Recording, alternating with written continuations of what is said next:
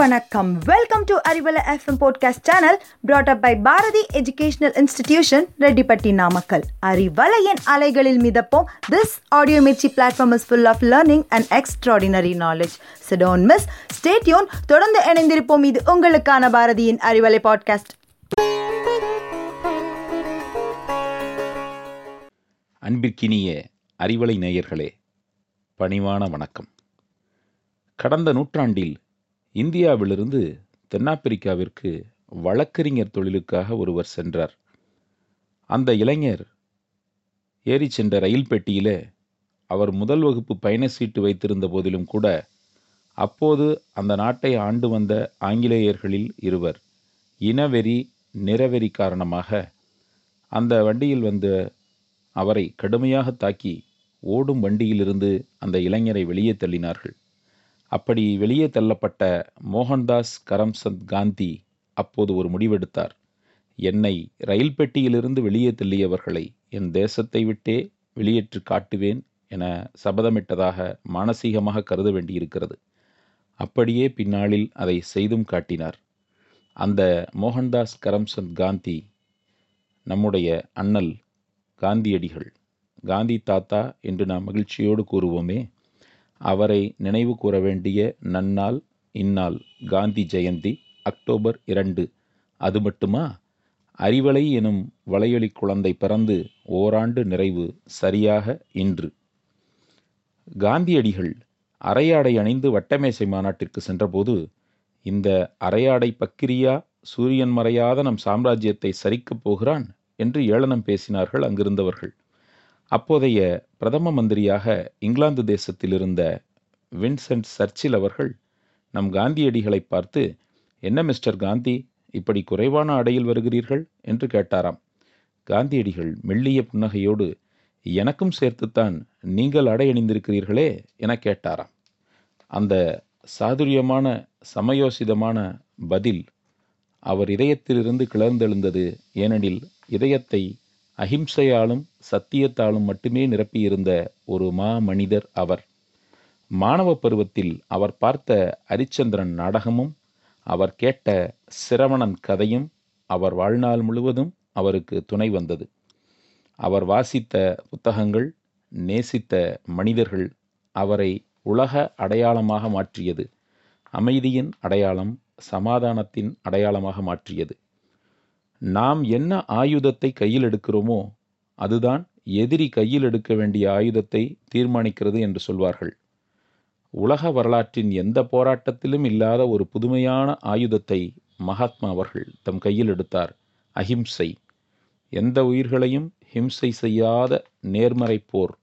அந்த போராட்டத்திற்கு எதிராக எந்த ஆயுதமும் ஒன்றும் செய்ய இயலவில்லை.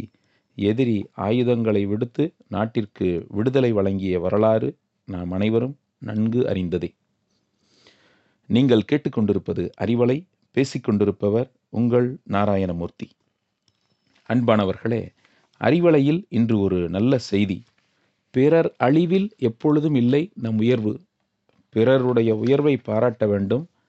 அவர்களை நாம் வெல்ல வேண்டுமானால் எளிமையான ஒரு வழி அவர்கள் செய்ததை விட மிகப்பெரிய சாதனையை நாம் செய்து விடுவதுதான். வடநாட்டிலே ஈஸ்வர சந்திர வித்யாசாகர் என்கிற ஒரு மகாத்மா வாழ்ந்து வந்தார். அவர் வந்து ஆங்கிலேய அரசாங்கத்திலே ஐசிஎஸ் அதிகாரி. இப்போது ஐஏஎஸ் என்று நாம் சொல்லுகிறோமே அதுதான் அப்பொழுது ஐசிஎஸ் அதிகாரி.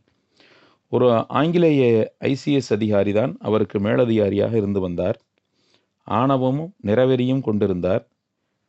நம்முடைய வித்யாசாகர் அந்த அதிகாரியின் அறைக்குள் நுழைந்தவுடன் இவரை அவமதிக்க நினைத்த அந்த அதிகாரி தன்னுடைய இரண்டு கால்களையும் தன் முன்னால் இருந்த மேஜை மேல் காலில் அணிந்திருந்த பூட்ஸ்களோடு தூக்கி போட்டார். சேரில் பின்னாடி சாய்ந்தபடி என்ன வேண்டும்? என்று ஆணவமாக கேட்டார். ஈஸ்வர வித்யாசாகர் அவரது செயலை கவனித்துவிட்டு ஒன்றுமே பேசாமல் தன்னுடைய அலுவலகத்திற்கு வந்து விட்டாராம். சில நாட்கள் கழித்து அதே அதிகாரி ஏதோ ஒரு வேலையாக நம்முடைய ஈஸ்வர வித்யாசாகரை காண இவரது அலுவலகத்திற்கு வந்தாராம்.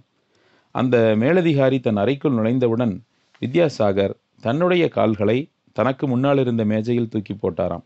நாற்காலியில் பின்னால் சாய்ந்து அவர் தன்னிடம் கேட்டதைப் போலவே என்ன வேண்டும் என்று கேட்டாராம்.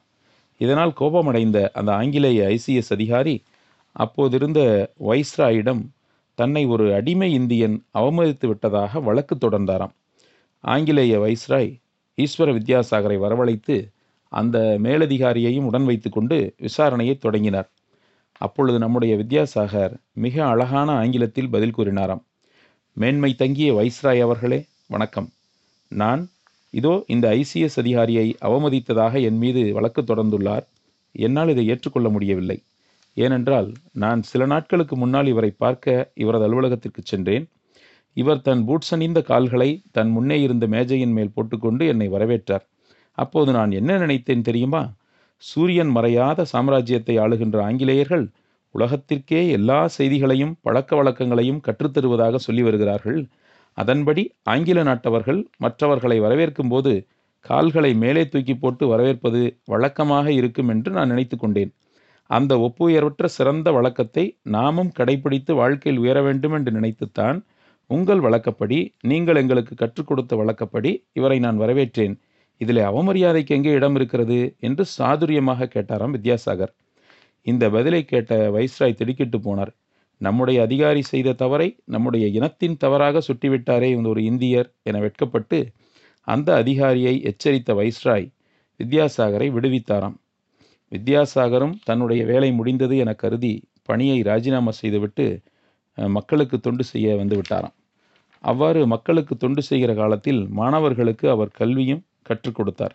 பெண்களுக்கு கல்வி கற்பது அவசியம் என வலியுறுத்தினார். ஒரு நாள் தன்னுடைய வகுப்பறையிலே பாடம் சொல்லிக் கொடுக்கும்போது சட்டைப்பையில் இருந்த சாக்பீஸை எடுத்து அங்கே இருந்த மரப்பலகையிலே ஒரு கோடு போட்டுவிட்டு எங்களை பார்த்து எங்கே? யாராவது நான் போட்ட கோட்டை அழிக்காமல் சின்ன கோடாக மாற்றிவிட முடியுமா? என்று கேட்டாராம். வகுப்பில் இருந்த ஒரு புத்திசாலி மாணவர் அதைவிட பெரிய கோடாக அருகிலேயே வரைந்தாராம். ஆம் இதுதான் சரி. இதுதான் நம் வாழ்வில் வெற்றி படிக்கட்டுகளில் ஏறுவோர் நினைவில் வைக்க வேண்டிய விஷயம். பிறர் அழிவில் ஒருபோதும் இல்லை நம் உயர்வு. நாம் உயர்ந்தால் மற்றவர்கள் தானே கீழே சென்று விடுவர். ஒருவர் செய்த சார சாதனையை நாம் பாராட்ட வேண்டும். அவர்களை ஒருபோதும் மட்டம் தட்டக்கூடாது.